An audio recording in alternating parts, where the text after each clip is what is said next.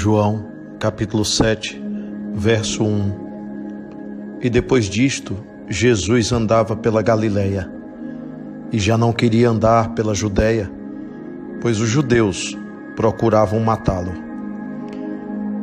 Durante muitas ocasiões, Jesus sofreu a ameaça de morte. Em sua própria terra, quiseram jogá-lo de um precipício. Isso acontecia em face da intolerância daquelas pessoas que não aceitavam ideias novas, que não aceitavam ideias que pudessem retirar-lhes a cegueira ou libertar da cegueira outras pessoas que lhe seguiam os passos sem questionarem nada. Jesus é o libertador, mas ele tira a venda dos olhos as escamas dos olhos caem para que possamos enxergar com mais clareza a realidade espiritual. Queriam matá-lo. E se verdadeiramente tivessem ocasião, haveriam de fazê-lo antes mesmo do tempo certo, antes mesmo do tempo. Mas Deus, Deus é o Senhor do tempo, e não era a hora do Cristo. Mas pensemos sobre hoje em dia.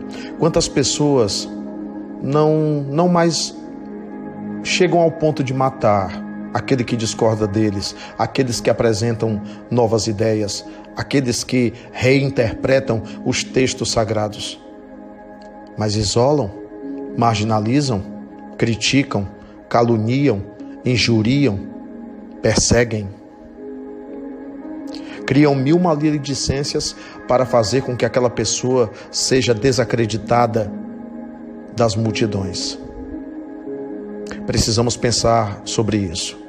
Se somos aqueles capazes de ouvir as ideias e ponderá-las, ou se estamos no lugar daqueles que são extremamente intolerantes e fanatizados pela sua própria cegueira, não conseguem enxergar verdades que podem ser extremamente libertadoras. Precisamos de evangelho na atitude.